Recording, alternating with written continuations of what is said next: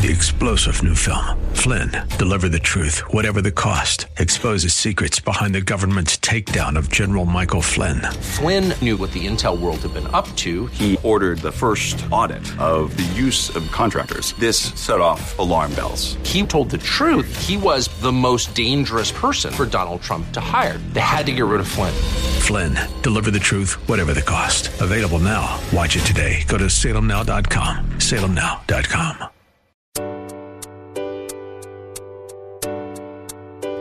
Welcome to Love Never Fails Radio. Love never fails. Inviting you to join in the fight for love. There are millions of people who are trapped in modern day slavery. Take a stand to do something against this injustice. Join the fight against human trafficking. If you truly love, Set the captives. Set the captives free.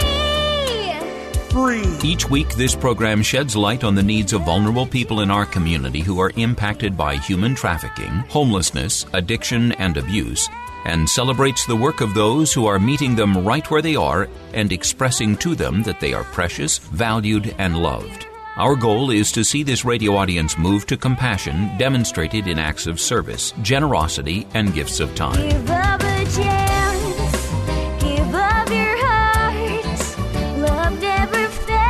Now, here's the host of Love Never Fails Radio, founder and executive director of Love Never Fails, Vanessa Russell.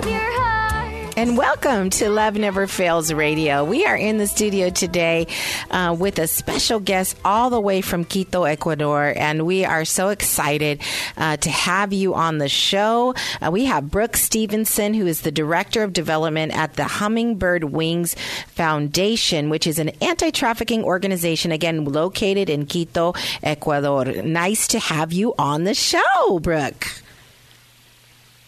Thank you. I'm very, very excited to be here. Yeah, so uh, just grateful that you were able to, um, you know, jump on uh, the show from from you know so far away, and uh, just giving the audience a little bit, listening audience a little bit of your background. You're actually a native from the Bay Area. You have your master's degree in social work from the University of Chicago, and um, you participated in Cali- in a California statewide research project that looked at the outcomes for youth in foster care. Wow, I'm so fascinated. We're going to talk quite a bit about that. And then worked as a therapist with survivors of childhood sexual abuse in the at the Chicago Children's Advocacy Center and with survivors of sex trafficking in South America.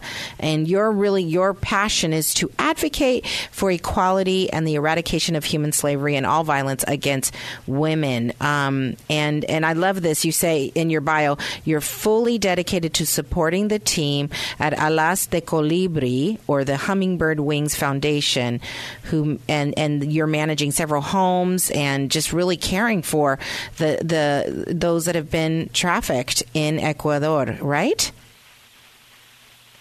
yeah, it's uh, it's been a really interesting journey coming here and ending up in this work, and I still feel um, very humbled to even be a part of this conversation because I'm still rather new in the field of social work and um, especially human trafficking. So I'm on the ground learning a lot, a lot about what's going on um, every day. And so it's just every day is a new learning experience. And um, it's just been an interesting journey coming to this, but it has become such a, a deep seated passion and desire of mine to, to do this work specifically.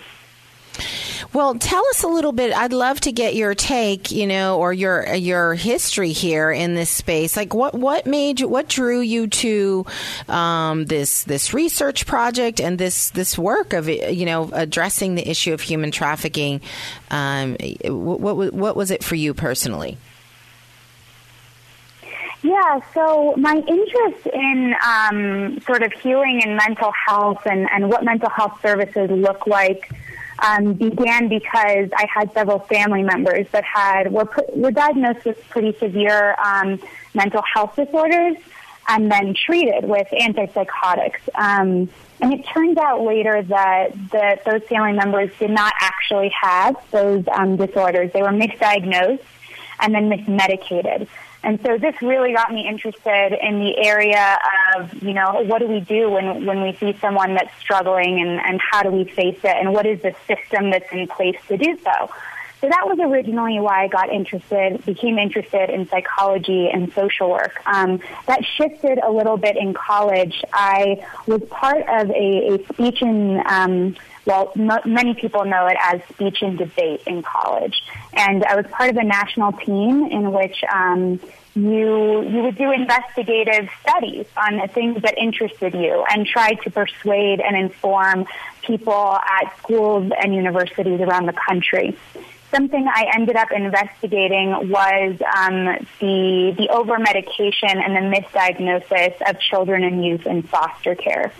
And this is really where I, I really began to focus on social work um, because I saw that there was this extremely vulnerable population. I mean, especially, I mean, California is such a big state and has so many kids in foster care. We're talking about so many children that aren't able to live in their home with their parents who you know, we know in families are your primary advocates. They're the people that are there for you when you fall and bruise your knee, um, up until when you need some type of medical or psychological service. So I, I was seeing this pattern in my research about um, these children being given a lot of medications and a lot of diagnoses that aren't typically seen in young children and kids. Things like bipolar disorder, schizophrenia, these pretty severe diagnoses, um, and then given the the related antipsychotics for those um, for those disorders. And and you begin to see this cycle of kids that are that are moved around the country to different homes, to different centers, that are revisiting different psychologists, receiving different medications, different diagnoses, and this really, uh, really sparked my interest and, and, led me to the University of Chicago um, and to the Cal Youth Research Team led by Professor Mark Courtney, who has really been studying outcomes among um, foster care in, in youth for, for years now. A really impressive, long-term, um, very diverse studies. Um, and then I'm sure, as you know, there there is this pretty significant link between those who are in foster care and those who end up being vulnerable to situations of exploitation and trafficking. Um, Absolutely, so and from and there, after I finished my yeah, yeah. Mm-hmm. No, no, no, no. I, I that's great. I, I just wanted to chime in or ask: Is your is the research that you have um, uh, you know been involved in and or evaluating uh, does it has has there been any recommendations that have come out of it or is it still underway yeah, so um, the Cal Youth research team has has been doing this investigation for many years, and when I was at U of C, and this was, I, I believe, two maybe three years ago. I'm trying to keep track of the years here. Um, we we actually did a pretty large presentation with a lot of different um, agencies in California looking at the outcomes and then having a conversation actually between service providers, researchers, and youth that were in foster care or were, were in foster care at that time, um, talking about possible solutions and working towards, um, you know, how are we going to get these these outcomes better? Because we're looking at kids that are that are not only in the area of mental health that have these diagnoses and, and are medicated differently than the general population, but are also having poor outcomes in ability to maintain work, to find housing, to to do things that we would expect in the general population that other young adults are able to do. So we did um, begin, and, and they've been having a lot of discussions since then about policy solutions to the problem. Yes. Awesome. Yeah, I mean, I think you you're spot on. At least the women that I've been working with in the home, they're going from one medication to another medication, multiple diagnoses, and uh, from what I can see, um, the medication is really um, it's keeping them from having explosive incidents, you know, in some situations, and it's keeping them from, um, you know, keeping them from feeling some of the tremendous pain, right, that they're in. Um, in some instances, um, it's helping them to not hear the voices, and you know, in some of those with some of those diagnoses, but um, it it also, uh, from what I can see, sometimes is hindering the healing process um, because they're so um, over medicated um, that they they can't fully engage in the um, in the you know the the the, the process of grieving for what has been done.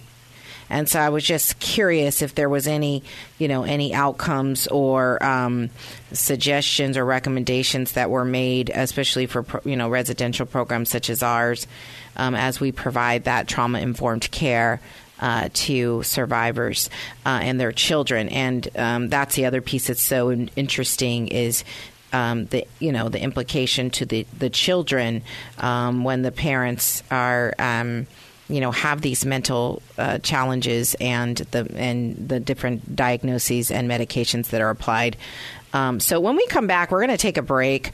I'd like to drill down some more on that, and then um, go back to this topic that you raised, which is you know the correlation between foster care and exploitation, and kind of drill down on what you've seen there. And of course, I really want to get to what is going on in Ecuador. Um, you know, what's the average age of a person that's trafficked? How are you meeting the needs of the women and the men there that are being impacted by this? So, lots to talk about here with Brooke Stevenson. And uh, thank you so, once again for being on the show. We are going to come right back. If you want to learn more about Love Never Fails, you can go to our website at loveneverfailsus.com. We'll be right back.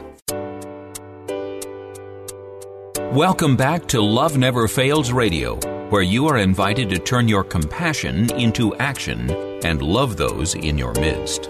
And welcome back to Love Never Fails Radio. Again, we're in the studio with Brooke Stevenson, who's the Director of Development at the Hummingbird Wings Foundation.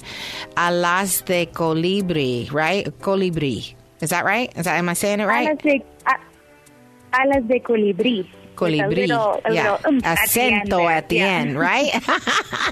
okay, that's awesome. Um, so I, I got a chance to do a little do a little Spanish today. Yay! Um, uh, my Very husband good. is probably rolling his eyes right now, but that's okay. We'll we'll just keep it moving. He's always like, "Why is she breaking out into ay coño? Why is she always doing that when when something goes wrong? The Spanish comes out. I don't know. I don't know. I don't know. But um, I am so uh, excited to be able to talk with you about the great work you're doing there in Quito, uh, Quito Ecuador, and um, bringing the Bay Area and all the great work you've uh, been um, focused on here in terms of your, you know, social work and education, and working on California's uh, on California statewide research projects, really looking into the correlation between foster care and exploitation, some of the um, um, medical aspects in terms of diagnosis and you know and and and the medicine that people are taking, um, you know, align with those diagnoses and how it impacts the children and the uh, survivors that you've been working with, and want the listening audience to learn more. So, speaking of that, we were talking in the last segment about um, your research project and some of the findings there. Um, was the population of uh, folks that you were looking into were they predominantly minors, or um, did you also work with adults? Um, so this study by the team was uh, specifically regarded to adolescents and then young adults. It's, it's a population that's kind of overlooked a little bit in foster care, um, and because California has extended foster care, um, it was worth uh, evaluating how that program is functioning and how it can be improved. And I want to go back a little bit to your point because there is this common thread, I think, in um, regarding medication and how it how it can inhibit or or support the healing process. And I think, in my opinion, I think you're pretty spot on that this um, this kind of quick fix logic that we see a lot in the United States that these, these medications and advancements in in in science um, allow us to kind of rethink what healing looks like. And then when you come to a population um, such as foster care or a population that has uh, experience of sexual trafficking, sexual exploitation, um, you're seeing that that healing process is it, it's not that simple. It can't be um, cured with a pill or three or four. And I do think there is this this question worth diving into about you know, when when we're working with survivors and they're in a protection home or um, receiving aftercare services and coming into your care, what do those psychological services look like? What does therapy look like? I mean, that was something that brought me to Ecuador after finishing at University of Chicago. I wanted to see how is how is the rest of the world and specifically um, the world outside of kind of United States um, dealing with healing? How have communities around the world been dealing with with healing from from any form of a violation of human rights violation of um, personal interpersonal violence? How have they been dealing with that outside of this kind of this framework of medic, you know, psycho, um, psychoactive drugs, like psychotropic drugs, or or even you know, talk therapy, for example. Mm-hmm. Um, what does it look like down here? And that has been interesting because I think um, when you start to look at the way cultures around the world process pain and violation. Um, you see something way, very rounded, very, very diverse, more than just um, the processing of, of the trauma mentally, you know, the, the being able to share your story, but something that, that allows you to physically, spiritually, psychologically um, release something over time in a safe environment with a new experience of love. Yes. Um, and that's something that I, I really think I learned here in the protection home at the Hummingbird Wings Foundation. Yes, and um, I couldn't agree with you more. I think that we are quite, we can be very uh, one or two dimensional in the way that we mm-hmm. um, address trauma, especially in, you know, in the U.S. Um, it's like, let's make sure that people get talk therapy and let's make sure that um, you know, they're talking about it and they get medication to calm their nerves. And it's kind of like those are the right. two answers. And if it's a government facility, there's going to be no spiritual component there. Um, you know, that's not, um, you know, because you, you know, you may be proselytizing people or, you know, forcing them to do, uh, uh, you know, follow whatever your beliefs are to receive the services. So that's not you know that's not allowed in even though there's like an an eloquent way right to introduce that component and make it vo- volunteer voluntary right? Um, but th- there's well, a lot yeah, of opposition to that. mm-hmm. go ahead. Yeah i think you're i think you're right. I think we certainly um, you know being inclusive and attending to all of the individual differences in a person includes religiosity, spirituality, and that can mean so many things. Yeah. I mean, um, the wide range of what a person considers a spiritual connection or or what they consider their being to be and how their being is violated um, from an experience of being trafficked, of being sold, of being exploited. That is important, and we don't want to disengage any part of a person's um, uh, identity because then you just you know you leave that piece of the puzzle unhealed, unattended. Yeah, um, and I think you know one of the things that has come up for me many times, and I, I'm very um, passionate about this, obviously, because for me, um, my my relationship with the Lord is what has healed me in so many areas. I've also gone to much counseling. I've also been uh, someone who, at one stage, was taking um, some anti-anxiety medication, um, but I no longer have mm-hmm. to take that, and I no longer am in, um, you know, like uh, intensive counseling. I might counsel with someone from time to time time, but not intensive like I did in the early days. But my I I I'm constantly in prayer, and I'm constantly um, uh, just filling my mind and my heart and in and everything um, that I do is is kind of wrapped around my relationship with the Lord, and um, and uh, that has really given me comfort um, as a survivor of many uh, of, of, abuse, of foster care, and poverty, and a variety of other, you know, abandonment, neglect, um, and so um, I always I get a little, you know, sensitive about this whole notion that we can just remove that right from the equation. And um, somehow people will get what they need. I just I don't believe in that, And um, I think you have to look at the whole person, you know, like you said, you know, not leave the spiritual piece out.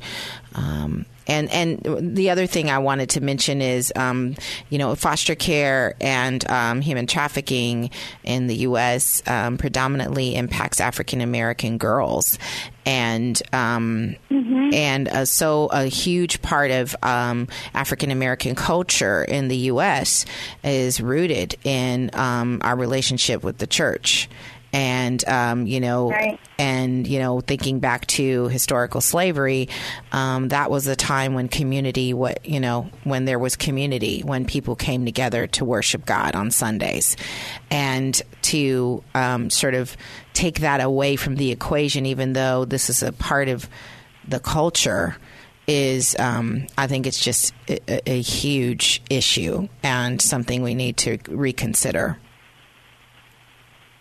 Yeah, I think um, being in Ecuador has really brought that even into more light for me because, um, especially when when you when you don't have um, a lot of resources, for example, our foundation does a lot with a very with very little, and they're they're constantly trying to to um, you know make the programs that we have stronger and then widen our scope so that we're able to support more survival survivors and offer more preventative services. But when you take away, so say when when you aren't able to to um, give really long-term services in the U.S., there's typically this model of short-term intensive care followed by long-term less intensive care. But then you know switch to Ecuador where that that that type of service is not necessary, uh, necessarily a reality. And so, what are we doing? We're trying to look at what does a young girl have? What are her resources? And if the community is the church, you know, one community is a family. Families are incredibly important here. Um, a family can be such a huge support, a, a source of support, um, but so can faith and, and the church. And so, um, while we're not a religious organization, the girls at our center have many opportunities to participate um, in their faith-based beliefs every week. Right. Um, and it's because it's not our it's it's this this you know it's exactly what you said this kind of rejection of in order to say we don't want to force people right well you cannot force people into a religion and still respect their cultural and religious beliefs Exactly. um, and so we really try to do that because if we can't provide, um, you know, constant contact for a client, uh, a young girl, after they leave our services, you know, we're we're in contact with them. We're making sure they know that we're here and that we're here as family for whenever they need us. But in their day to day, you know, that could be such an incredible source of support. Why would we want to take that away from someone that's already had so much taken from them and so much decided for them? Absolutely. So we're going to take a break. We're going to come right back. I want to hear more about how is your program set up and how are you engaging with the community there. The- I just love love everything that I'm hearing so far. And so we're going to come back, hear some more from Brooke, and thanks for listening to Love Never Fails Radio. To join in the fight for love, visit loveneverfailsus.com. Welcome back to Love Never Fails Radio, where you are invited to turn your compassion into action and love those in your midst. And welcome back to Love Never Fails Radio. We're in the studio today with Brooke Stevenson, the Director of Development at Human uh, Hummingbird Wings Foundation, which is an anti-human trafficking organization in Quito, Ecuador. Um, so, speaking, you know, thinking of your uh, your safe homes, um, you currently have how many homes in Quito? Yeah, our foundation only runs one protection home, um, but that protection home is one of two that are in the entire country that are dedicated to, to the young women we serve. Wow. So there is a there is a definitely a need for more um, for more protection homes, certainly. And how many beds do you have, or how many survivors can you can you help at one time? Yeah, our house. Yeah, so our house. Um, I'll give you the the whole little gist. Um, our house is in the northern end of Quito, and it is uh, it serves at any one time a maximum of fourteen young women. And so anybody that's in the house um, is uh, a young woman between the ages of 12 and 17. So all are minors. Um, and they have histories of sexual exploitation and sex trafficking. So that is our population in the recovery home. Um, and the recovery home is a temporary protection home. So there's a little bit of an interesting kind of system here in which there's many homes that that, that aren't able to receive um, survivors right when they're rescued, that they're not equipped to kind of uh, support a survivor right at the moment of rescue because it is such an extreme case and typically they're needed, they need to be in a protective um, home that is unknown to anybody um, for their own safety from the traffickers that might want to, to try to get them back. Mm-hmm. So we typically have girls in our home um, from three to six months, even though there are some cases in which they would stay longer. Um, so that is the typical kind of outlook of the of the home, which we call the nido, which means the nest, um, as our symbol is the hummingbird, which is a very important symbol of of liberty and freedom here in Ecuador and for our foundation. And so your home is considered an adequate rescue home? Yes, definitely. Our home provides, um, firstly, the staff that run the home, the directors of the foundation, are the directors that have pretty much led the discussion countrywide on um, prevention and intervention efforts and what that plan actually looks like in Ecuador. Um, it wasn't really recognized as something that needed to be protected by law or government agencies until the last maybe six years. Um, and so uh, the directors have, lead, have been leading that discussion. And in the home, we provide complete wraparound services in terms of psychological, legal, medical, um, social, and educational services, uh, as well as we're always constantly working with the families because the families, um, you know, they're going to be the environment that that, that young woman will be in, um, will be with. So that's essentially our model is to kind of provide this this new loving experience of care in which they can go through that really beginning stage of healing, which is can be very strong, can be very um, you know a, a wave, a roller coaster is kind of the best imagery you have of just not knowing how your body and mind are going to react to to being out of captivity um, for the first time and in an environment that isn't abusive, that isn't coercive, um, and, and learning how to respond to that environment. Is your facility uh, like a lockdown kind of facility, are people free to come and go as they'd like, or how does that work? Yeah, so our facility is um, an enclosed facility, so the girls are always, always, always accompanied by somebody in the foundation. Gotcha. And that particularly is for a couple of reasons. As you may know, um, you know, when, when someone first comes out, because of how complicated the relationship can be between a trafficker and a victim, and, and I was listening to your discussion with Janice Jacobs, who was also kind of highlighting this, that that relationship, that kind of Romeo relationship is very real. And a lot of the girls in the house have had these experiences with people that they really truly believed loved them and wanted the best for them and cared for them.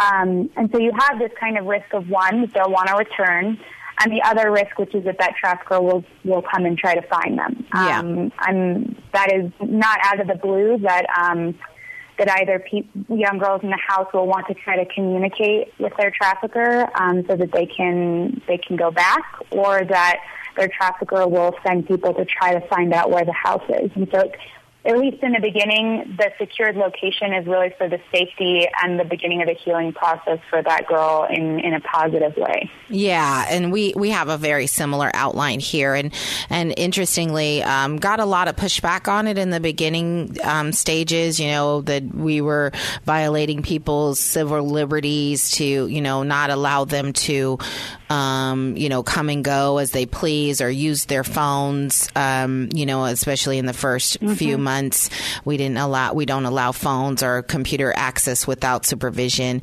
and we got a lot of pushback on that. But now um, the programs that have um, opted uh, to allow that have found exploiters coming to their pro, you know their homes, and you know I've even heard of one um, actually in the facility sleeping under the bed, and just different really alarming situations that could could occur because there is that, and it's interesting because it's very different from labor in labor trafficking and, and sex. I don't know why that is, but it feels to me like you know uh, so, uh, uh, someone who's being sex trafficked. There's a a different kind of bond between them and their exploiter, um, and um, and this this you know a possession thing that is happening where I need to go back there and get my my possession. And so there's this very strong drive at least in the in the beginning for the exploiter to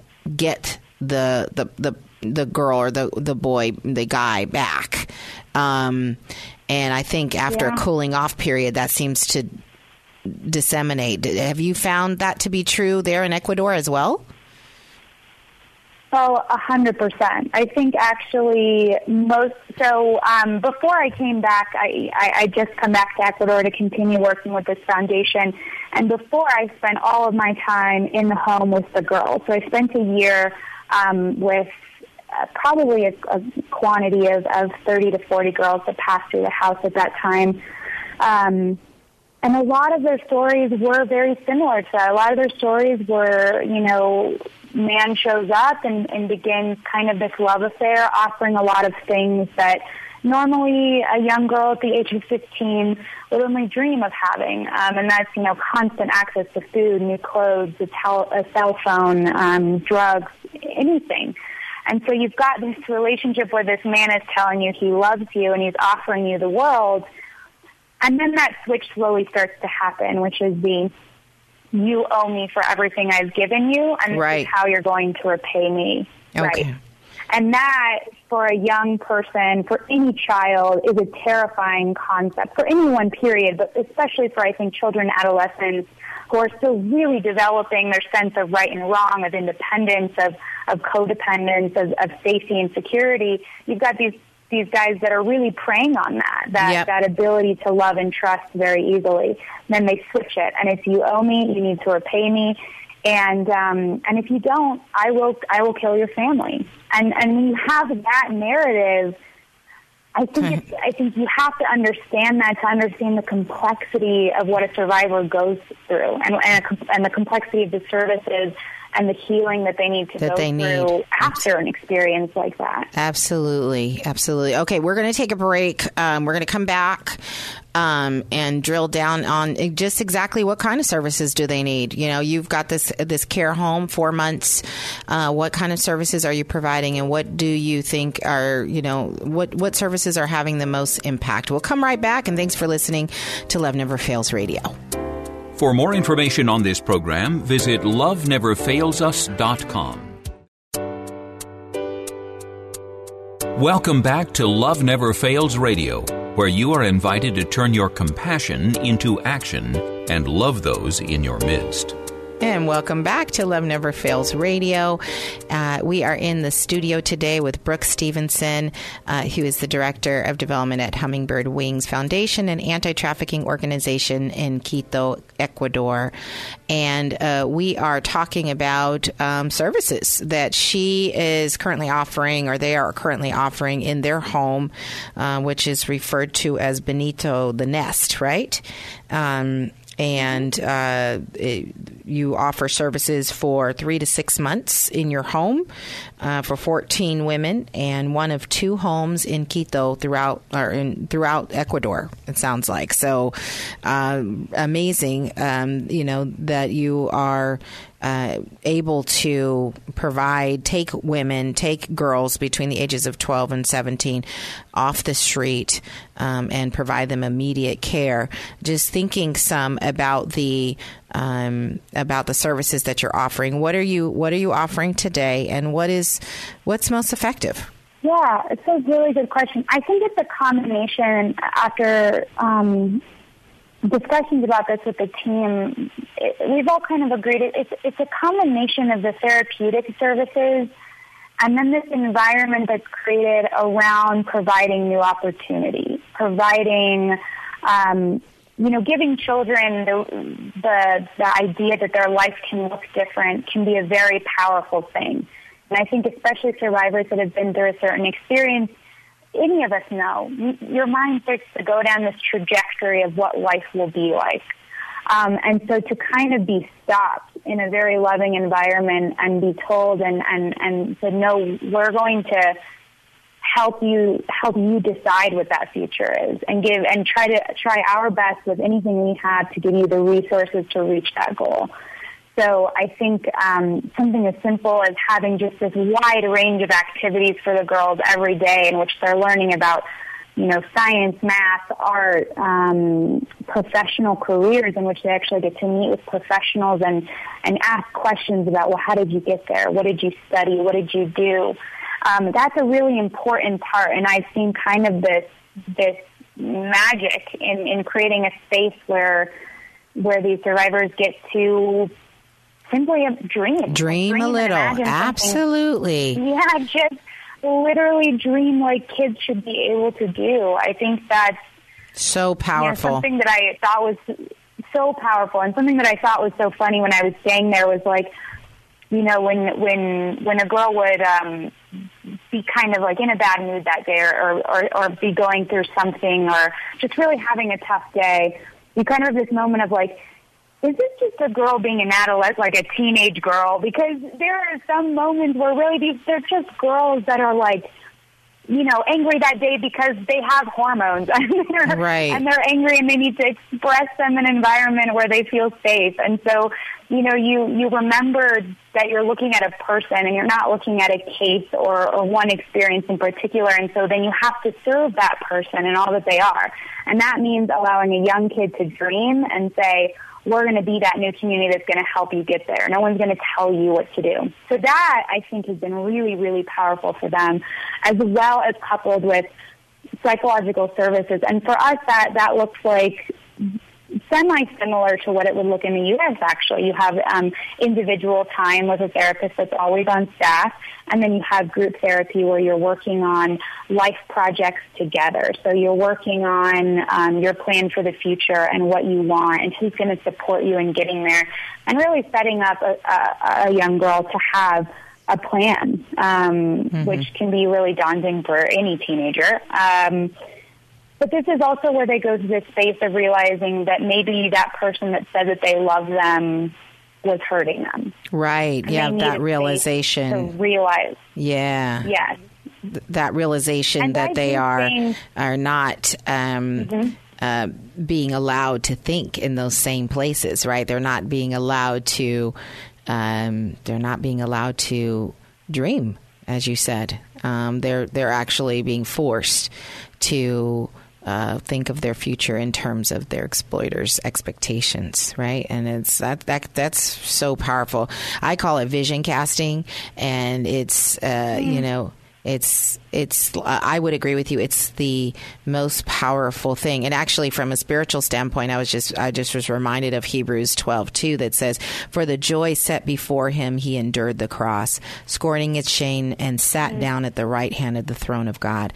And so there you have Jesus for the joy that was set before him, he endured the cross and sometimes we have to uh, set a you know you're here for a time and it sucks that you're here. You know, you're you're you're you don't get to be with your friends.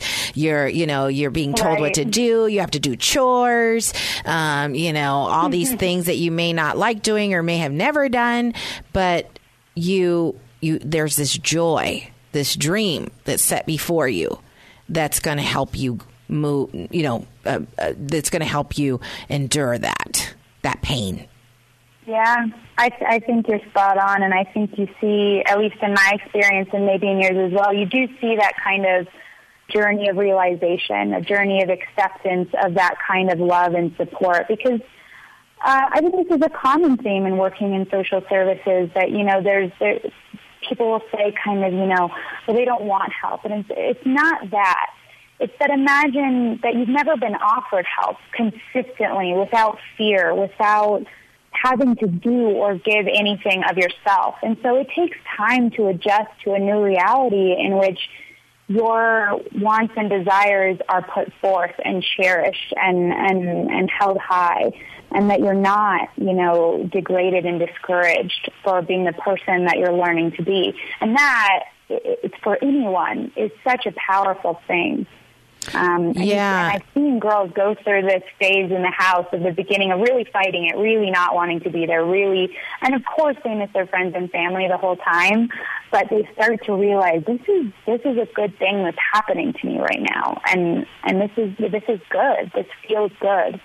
Yeah, and I th- I found that um, trust has a lot to do with that. You know, like I think about uh, there's a few people, um, just from a personal standpoint, there's a few people in my family that have said, "Hey, if you ever need help, I can do this or that for you," but be beware.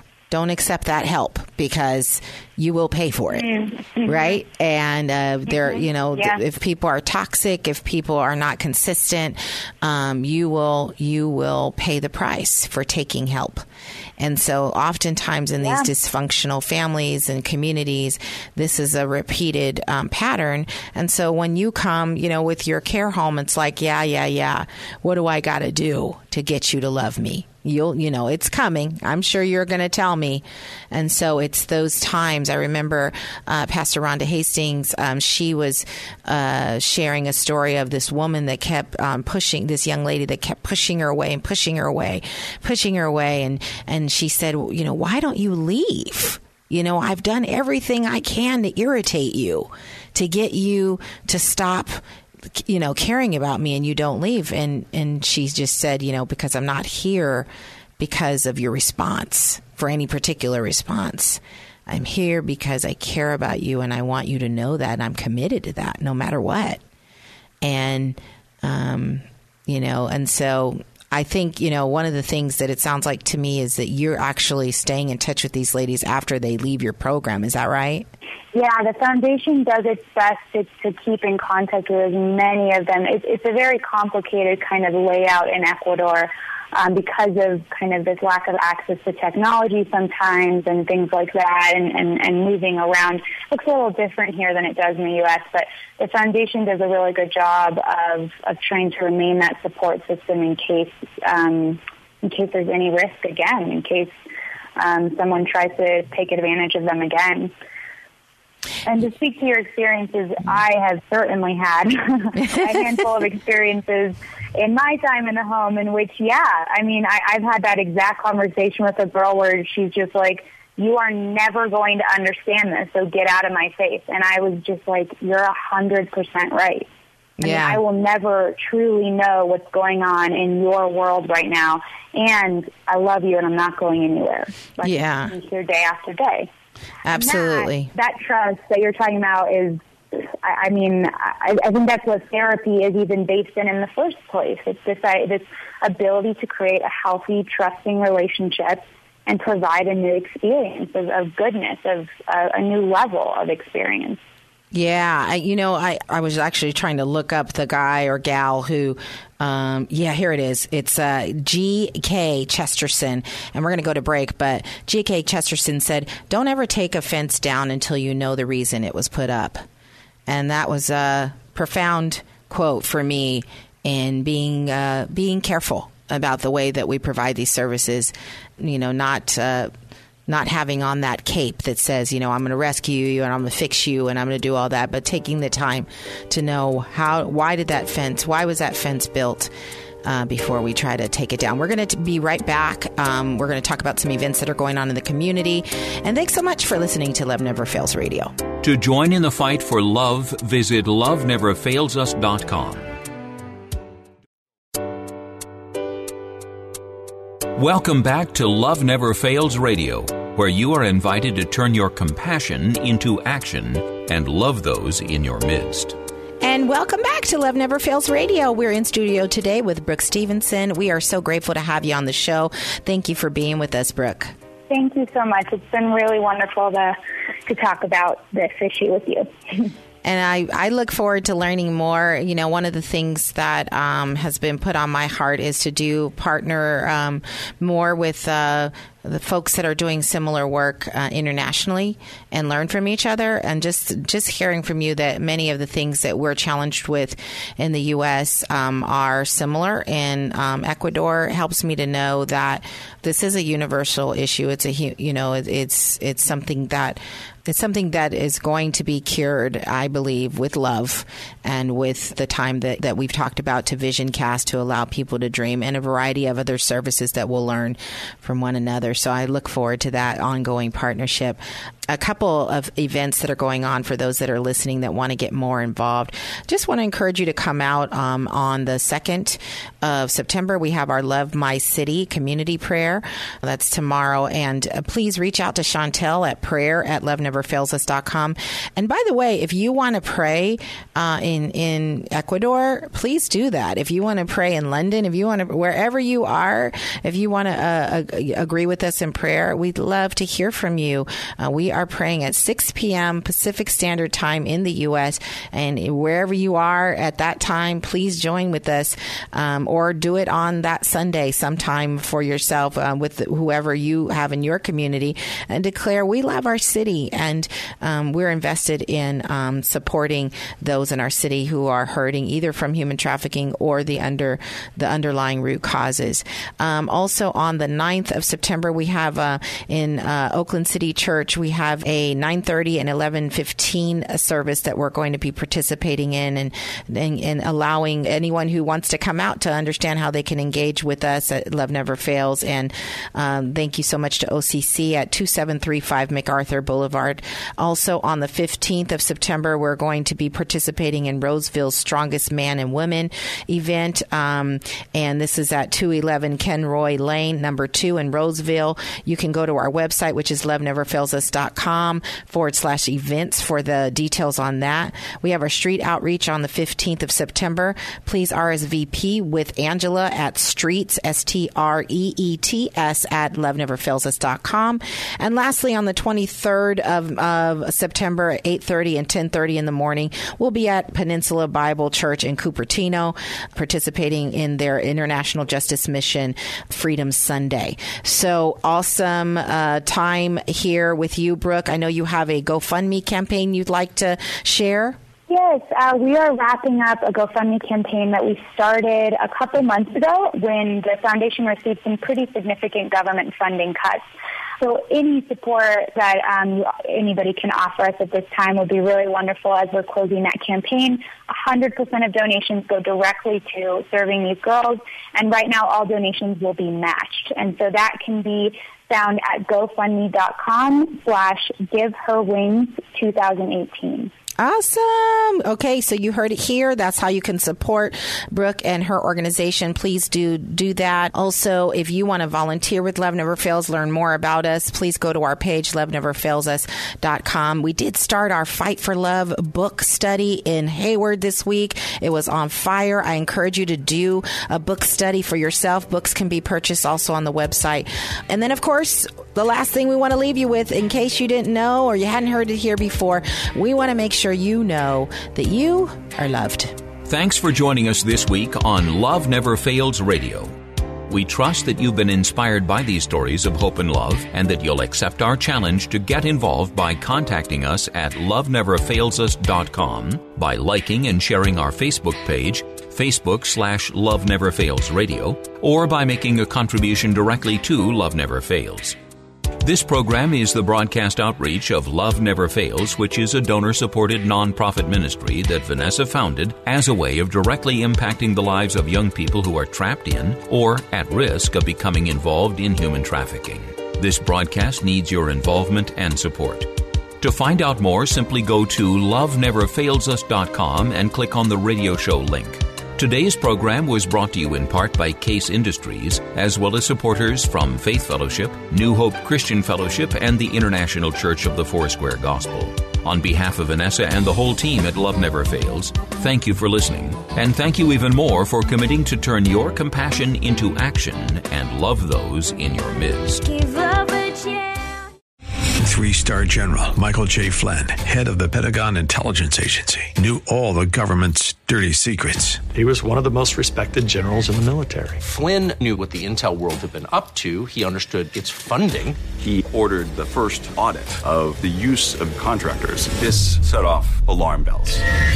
The explosive new documentary, Flynn, Deliver the Truth, Whatever the Cost, and covers the facts behind this scandal. Flynn told the truth. He was the most dangerous person for Donald Trump to hire. I find out the worst enemy that I'm going to face in my life is right here in America. They took my assessment and they wanted me to change it. And I was like, I'm not changing it. They had to get rid of Flynn. With in depth interviews, archival footage, and never before seen personal records of the man behind the headlines. I just felt like I was drowning. Flynn, deliver the truth, whatever the cost. Available now. Watch it today. Go to salemnow.com. Salemnow.com.